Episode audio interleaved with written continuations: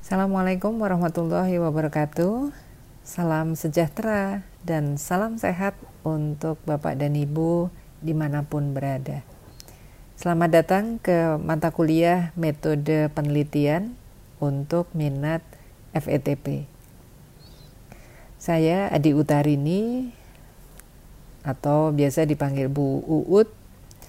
Sehari-hari saya di Departemen Kebijakan dan Manajemen Kesehatan yang tempatnya di lantai 2 gedung IKM, dan selama ini ada beberapa area yang itu menjadi minat dalam riset saya.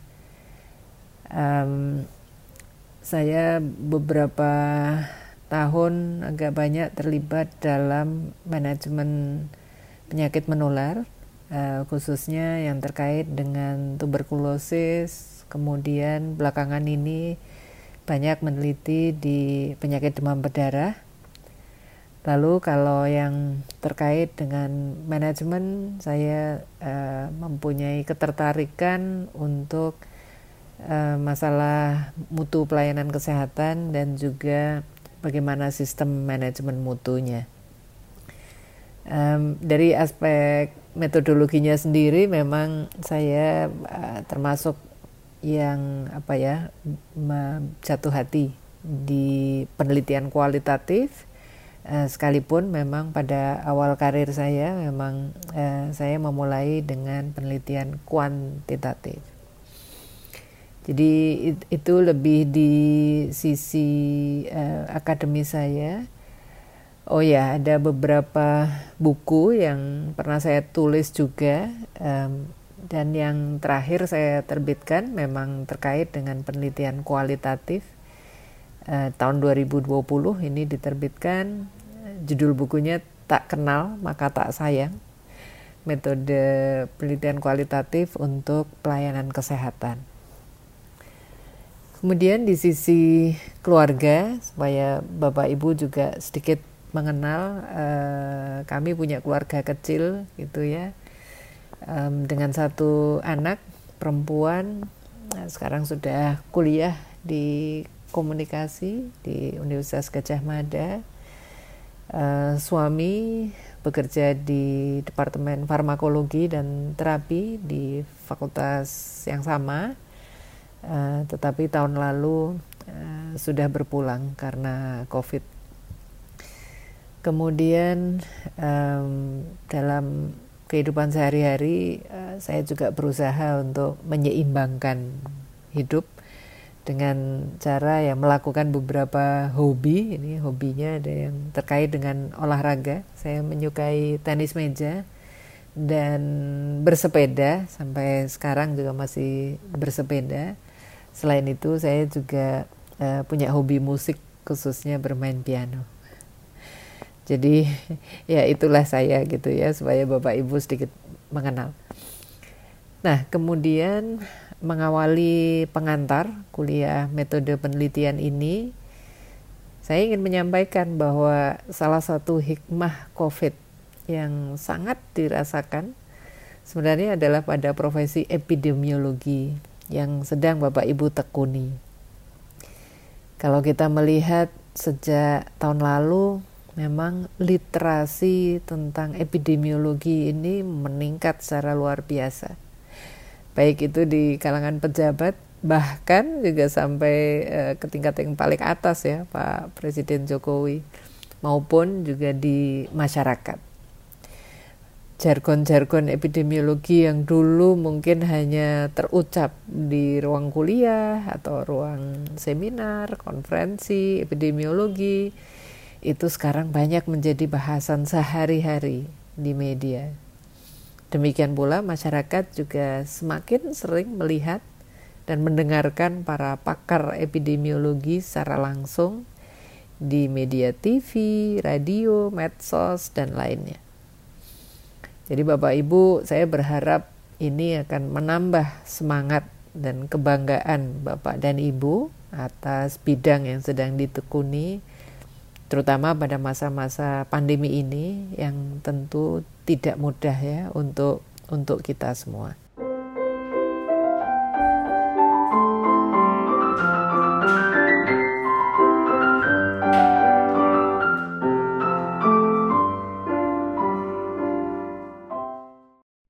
Misi mata kuliah ini secara garis besar adalah dua tujuan. Yang pertama, tentu saja memberikan wawasan mengenai aspek-aspek dalam metode penelitian yang penting dikuasai oleh ibu dan bapak.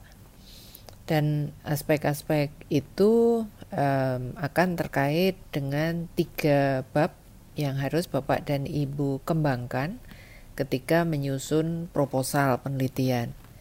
Yang pertama adalah bab latar belakang ya, bab pendahuluan. Nah, di bab ini nanti yang utama adalah ketika Bapak Ibu menyusun perumusan masalah dan juga tujuan penelitian.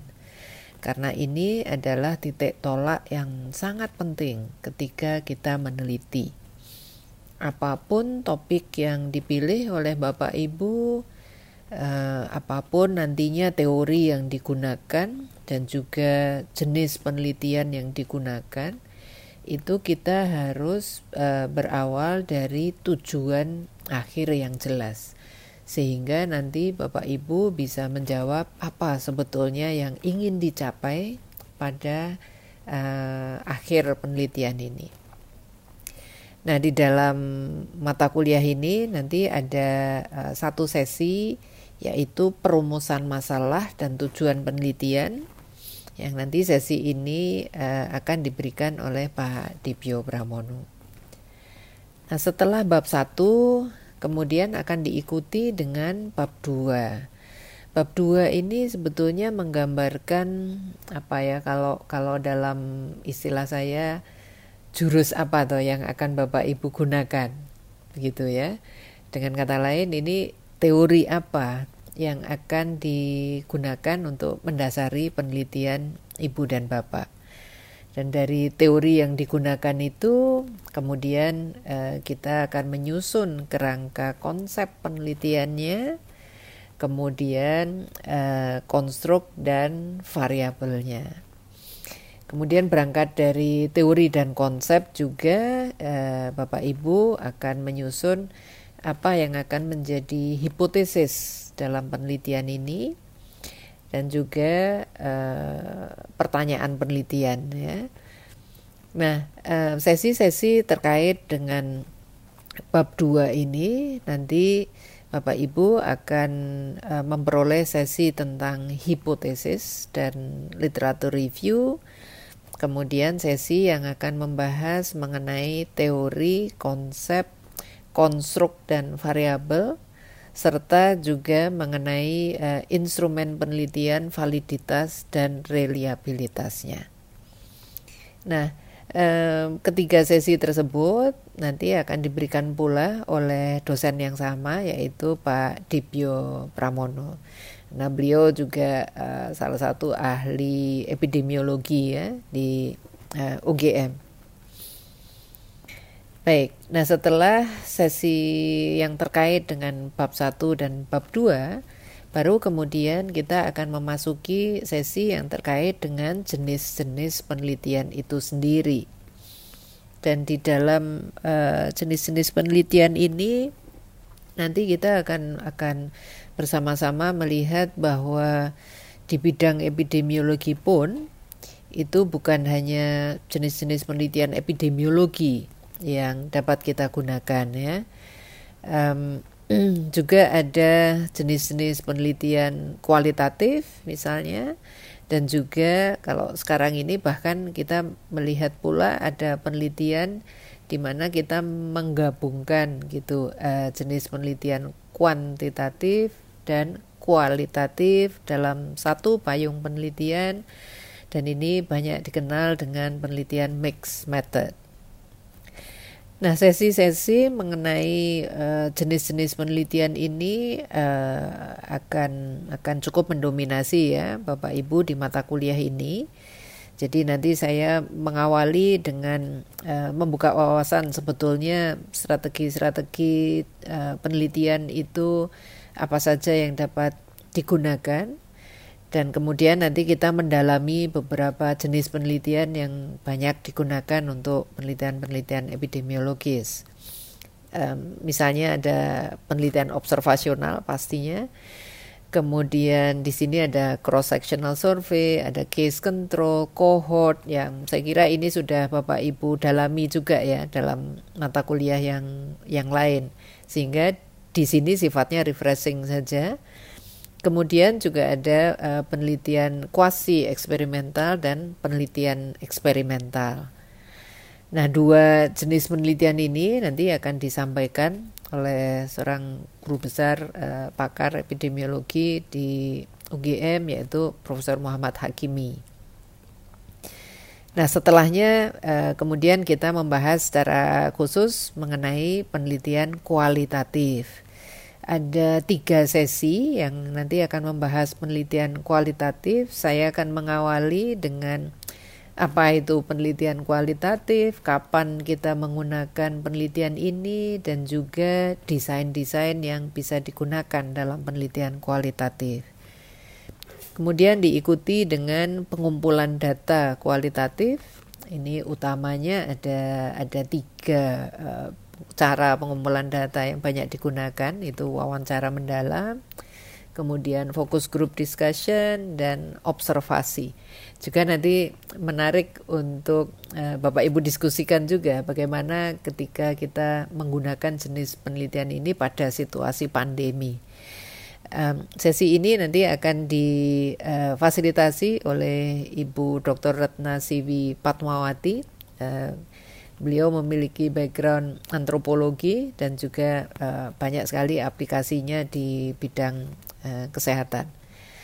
Kemudian akhir dari sesi penelitian kualitatif ini adalah mengenai bagaimana lalu menganalisis datanya ya. Datanya kan ini berupa data teks, data naratif ya. Sehingga ini ya apapun jenis penelitian itu saya kira analisis data ini selalu menarik, khususnya kualitatif karena kemudian kita ingin memaknai ya, memberikan makna atas berbagai ungkapan yang sudah disampaikan oleh informan. Jadi di sesi akhir kita akan mengulas ini, analisis data kualitatif, nanti saya sendiri yang akan memfasilitasi. Dan kemudian 2 sesi terakhir itu tentu kita harus address pula research ethic ya. Masalah etik ini selalu penting dan ini selalu harus kita kedepankan sebagai peneliti.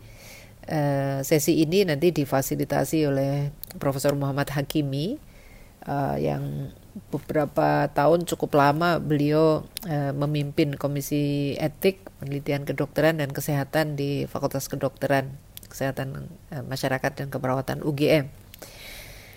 Dan sebagai penutup adalah ini lebih membahas mengenai proposal, penulisan proposal dan juga nanti menyinggung mengenai penulisan tesis secara umum yang nanti Bapak dan Ibu akan bertemu dengan saya lagi di akhir. Jadi ini garis besar struktur untuk menjawab tadi misi yang pertama adalah memberikan wawasan, memperdalam wawasan Bapak Ibu sekalian tentang metode penelitian.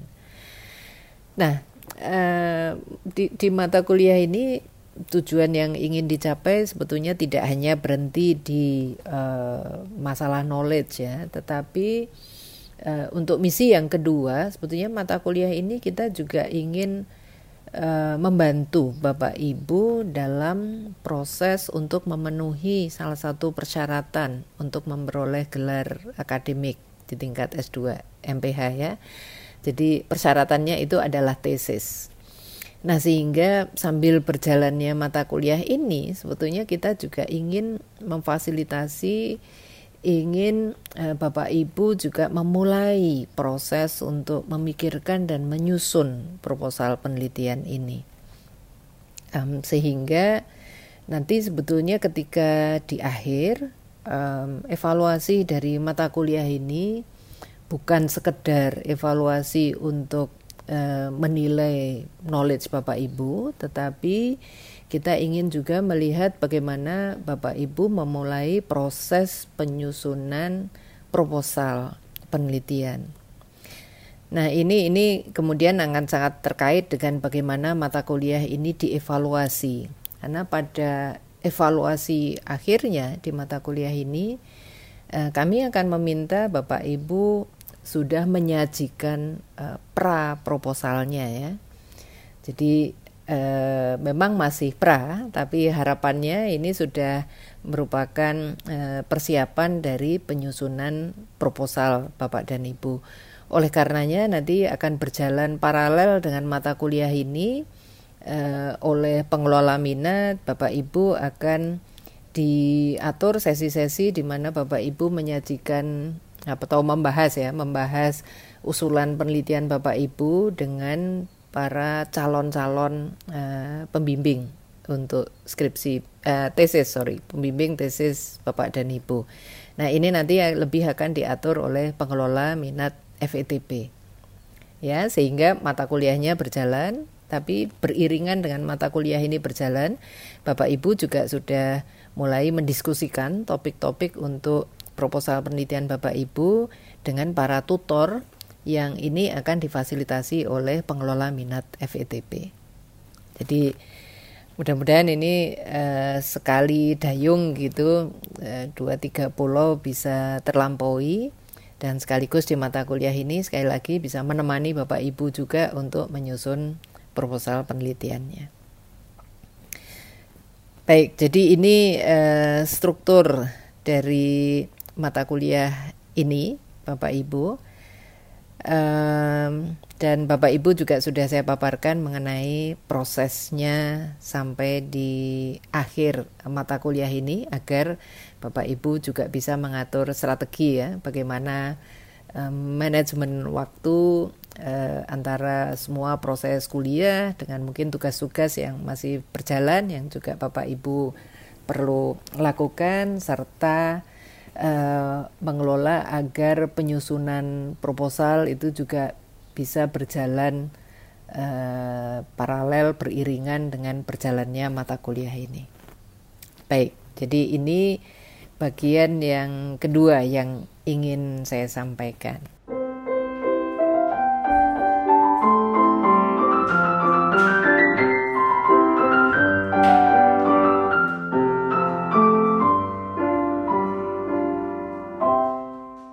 Bagian ketiga dari podcast ini adalah terkait dengan topik penelitian. Nah, topik ini biasanya hal yang memerlukan pemikiran agak panjang ini, yang sering mungkin bikin galau Bapak dan Ibu ya. Tetapi saya ingin mengatakan bahwa apapun topik yang dipilih oleh Bapak Ibu, yang paling penting adalah bahwa Bapak Ibu yakin topik ini relevan. Relevan bagi siapa ya? Relevan bagi wilayah yang nantinya akan Bapak Ibu teliti. Dan yang kedua adalah bahwa Bapak Ibu sendiri mempunyai passion atau mempunyai gairah untuk meneliti di topik itu. Ya. Saya tidak bisa membayangkan kalau Bapak Ibu sebagai peneliti pun setengah hati gitu ketika meneliti topik itu. Bisa jadi nanti malah hal-hal yang menarik jadi malah tertutupi ya, karena Bapak Ibu tidak memiliki tadi passion yang sincere untuk meneliti topik itu. Jadi tadi satu adalah relevansi topik ini. Relevansi bisa dibangun dari berbagai aspek, baik itu dari tingkat kejadiannya, dari kematian yang diakibatkan, dari juga aspek ekonomi misalnya, dampak yang mungkin terjadi apabila masalah itu tidak diselesaikan, ya, ini juga bisa dilihat dari berbagai aspek. Kemudian tadi kedua, faktor peneliti, saya kira ini sangat penting, gairah peneliti, ya. Dan kemudian yang ketiga adalah manfaat yang bisa kita berikan kepada wilayah di mana Bapak Ibu akan meneliti. Jadi tiga hal ini menurut saya sangat penting ketika Bapak Ibu memilih topik. Dan juga Bapak Ibu, penelitian di S2 ini bisa juga dianggap sebagai Bapak Ibu berlatih meneliti dengan atau sambil didampingi oleh pembimbing, gitu ya. Jadi ini kesempatan untuk meneliti dengan didampingi oleh pembimbing yang harapannya adalah akan menghasilkan penelitian yang berkualitas yang baik. Nanti setelah Bapak Ibu memperoleh gelar MPH, Bapak Ibu akan punya kesempatan yang masih panjang untuk melakukan penelitian-penelitian lagi. Ya. Jadi ya, jangan terlalu galau gitu ketika memilih topik. Pilih saja topik yang itu memang Bapak Ibu mempunyai ketertarikan sejak awal. Nah, dalam memilih topik ini, saya juga ingin menyampaikan bahwa untuk S2 di kesehatan masyarakat sebetulnya ada aspek professional practice yang itu ingin dibangun, ya. Jadi kesempatan penelitian sebagai syarat dari tesis itu juga merupakan peluang untuk kita semua Bapak Ibu melatih atau praktis itu tadi.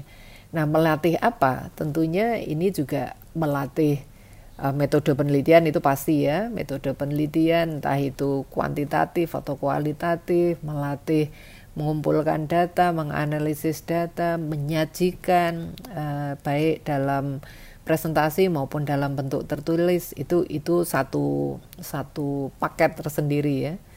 Tetapi yang juga tidak kalah pentingnya adalah professional practice Bapak Ibu sebagai seorang epidemiolog, ya. Jadi ini selama meneliti itu pasti juga akan mengasah professional practice-nya.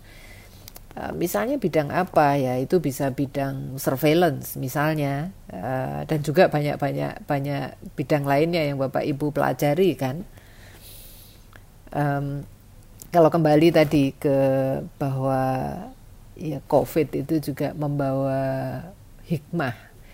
Itu antara lain hikmah yang besar yang kita rasakan di bidang Bapak Ibu adalah bahwa ternyata untuk 3T itu ya, atau 2T yang pertama ini, test and trace, wah itu ternyata kompleksitasnya sangat banyak. Dan saya yakin kompleksitas itu juga menuai banyak pemikiran untuk riset-riset yang penting untuk membantu kemanfaatan supaya testing, praktek untuk tracing itu lebih bisa berjalan dengan baik. Ya, ini sebagai ilustrasi saja. Topik yang juga sekarang mulai banyak disorot selain dengan COVID-nya sendiri adalah bagaimana COVID itu kemudian berpengaruh ke program-program yang lain, ya. Karena mungkin kadang-kadang hal ini kita rasakan gitu, bahwa semua atensi sekarang ya wajar saja kalau itu kemudian difokuskan pada COVID, fokuskan pada vaksinasi, pada pencegahan COVID. Tetapi sesungguhnya kan program-program lain itu juga harus tetap berjalan, ya.